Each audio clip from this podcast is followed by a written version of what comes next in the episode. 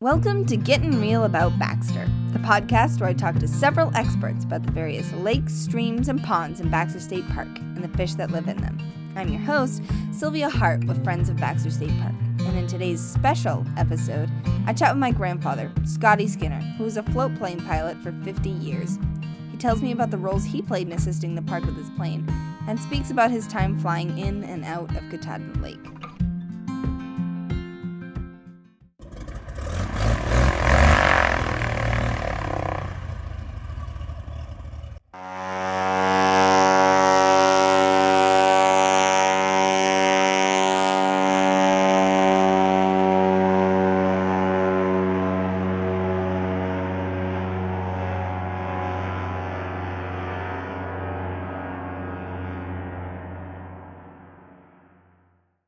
So tell me about your life.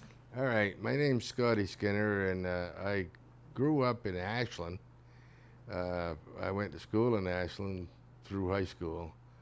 And uh, I was actually born in Misardis in a midwife house. but uh, uh, And I worked as a chore boy at Munsungan Lake starting when I was thirteen years old. And that's when I first started in airplanes. And... Uh, I uh, learned to fly, probably, and I really, even though I had no formal training, I started flying at fifteen years old, flying people. No formal training at all. Wow. But the fellow that owned the camps was an alcoholic, so they wanted to fly with me instead of him. and uh, anyway, that's how I started in aviation. And uh, I was in it for f- over fifty years. Wow. Yeah. Yeah. And where do uh, you live now? I live at Shin Pong now, and I have since uh, actually nineteen sixty-nine. Holy. Yeah, I flew three years for another fellow, and then I started my own in seventy-three, mm-hmm. and flew until about. Finished up in two thousand, about uh, two thousand eleven, I think I got done, because it was really going downhill. They were building roads everywhere, and it was yeah. the beginning of the end of aviation as we know it. But yeah. Um. So, how did um, how did you enjoy being a float plane pilot? Well, I loved it. I, I wanted to do what I.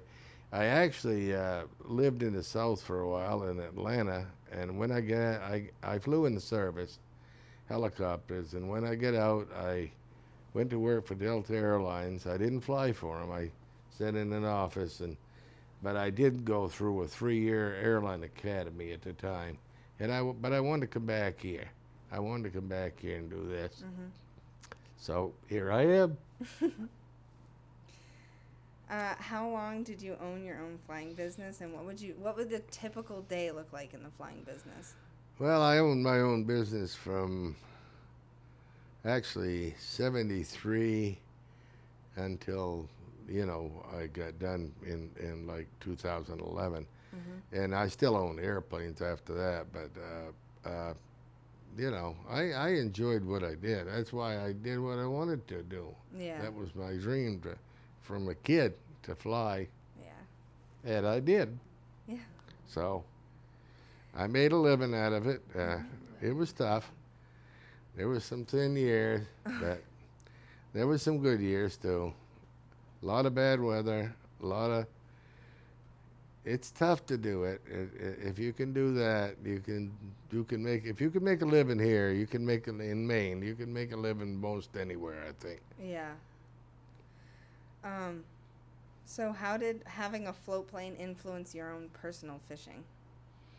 Well, I really always used the airplanes. I had a lot of airplanes, and I, I really used them as tools. Yeah. They were just there for business, and, you know, I, of course, got pleasure out of flying them, but uh, as far as doing it for pleasure, I did it for business. That, that was strictly Purely, mostly business, but mm-hmm. and uh, you know, like I said, I made a living doing it.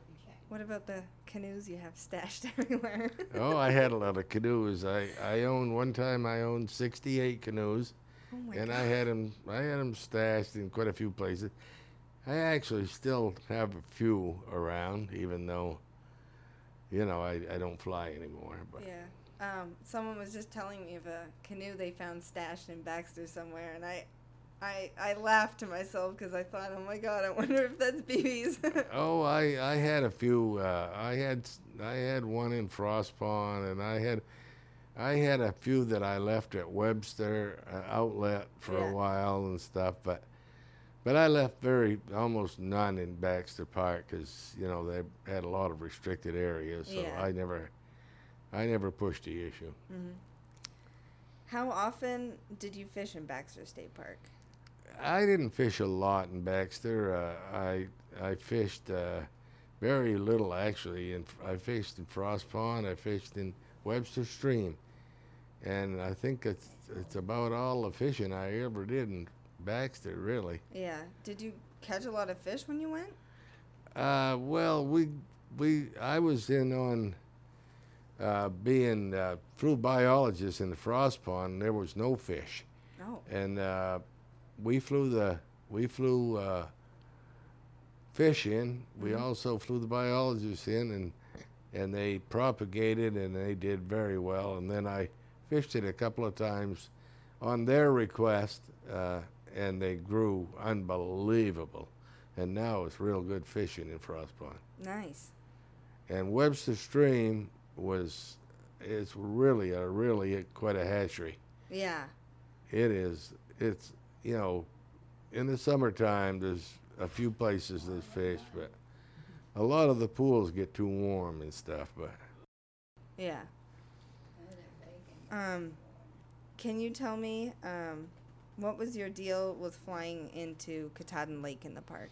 Well, I, I flew I flew into Katahdin Lake because there's a sporting camp in there, and when the there's several flying services that flew in there, and then when they got done, they asked me to do it. And uh, Katahdin Lake, uh, you know, was a a nice place to fly into, beautiful place. Yeah. But uh, you know, I never fished it or anything. I just took people in and out of that sporting camp. That's all. Mm-hmm. Where would the where the people come? To your flying business yeah, before? Yeah, and fly. They come up here and fly back down there. Yeah, I know. There was just no other way to get in there. Yeah, other than hiking. Yeah. No, they had those people originally that I used before when I first started flying. Mm-hmm. They took people in with mules, but people really didn't want to go in with mules. No. They'd rather fly in. Yeah, I can imagine. Yeah. Did you help the park at all with any of your flying services? Uh, well, I, I used to fly the water bomber. I flew that for ten years, uh, and I put fires out in the park. Yeah. And I flew on the Baxter Fire uh, in seventy-seven, and that was a lot of flying. But, yeah, I, I, you know. Did you do a lot of search and rescues for them? I did. Uh, years ago, I did. I did a, quite a few. Yeah. Yeah. Oh, yeah. Oh, yeah, I, I would go into, I've been into Russell, I've been in a lot of places, you know, to take people out yeah. and, uh, in emergencies with broken legs and whatever, heart attacks and whatever. Yeah. Oh, yeah. Yeah. Um, wh- what was that like, doing the water bombing and stuff? Well, it's just a part of the flying. I mean, it's uh, it's it's dangerous, but, yeah. uh, but like on... that Baxter Fire, I averaged my takeoff and landings every three minutes. Oh, I was dropping water every three minutes, yeah. And I did that for a total of, a total of th- over th- four days of fifty-four hours of flying. Holy cow! Oh yeah, it was uh, it was tough. It was tough. Yeah. Um, what? How did? How does that work? Like, how does the water and the well, you you you land and you keep your speed up and uh, and you have a a nozzle cut off at, at an angle, mm-hmm. and it forces the water right up into the tanks. And I had two tanks, one on each pontoon, and yeah. and it just uh, just fills them up in like a few seconds, and then that's it. You take off, mm-hmm. and and then when you drop them, your tanks flip towards the inside of your pontoons, and the slipstream from your propeller drives it right down. So oh. it's pretty effective. Yeah, that's that's really neat. Yes, it's neat. So when you brought the fish in for the the fisheries biologist in um, Frost Pond, was it kind of similar to that? Was it what? Was it similar to the like? Did yeah, you have no, them in we the tanks? no, we brought actually brought them in, in in buckets and coolers. Oh, really? Yeah, yeah, years ago. Yeah. And uh, and I I don't think Nels was in on that one, but he was he might have been. Yeah. Nels Kramer. Yep. Um, so if you could offer advice to a young person like me looking to work in the outdoors, what advice would you give them? Well, I love the outdoors.